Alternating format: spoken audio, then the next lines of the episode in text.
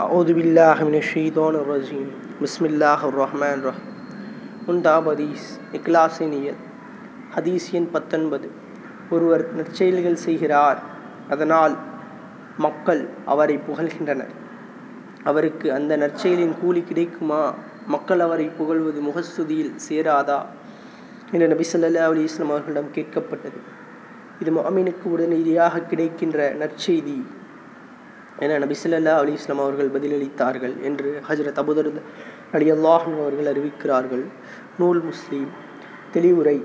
ஹதீஸின் கருத்து ஒரு நற்செய்தி மறுமையில் கிடைக்கக்கூடியது. மற்றொன்று மக்கள் இவரை புகழ்வதன் மூலம் உலகில் கிடைக்கக்கூடியது. அவருடைய எண்ணம் அல்லாஹுத்தலாவின் திருப்திக்காகவே என்று இருக்க. அவருடைய நற்செயல் புகழப்படும். நோக்கமாக இல்லை என்றால் அவர் விரும்பாமல் மக்களால் புகழப்படுவது அவருக்கு உலகில் கிடைக்கும் உடனடியான நற்செய்தி என்பதாம்.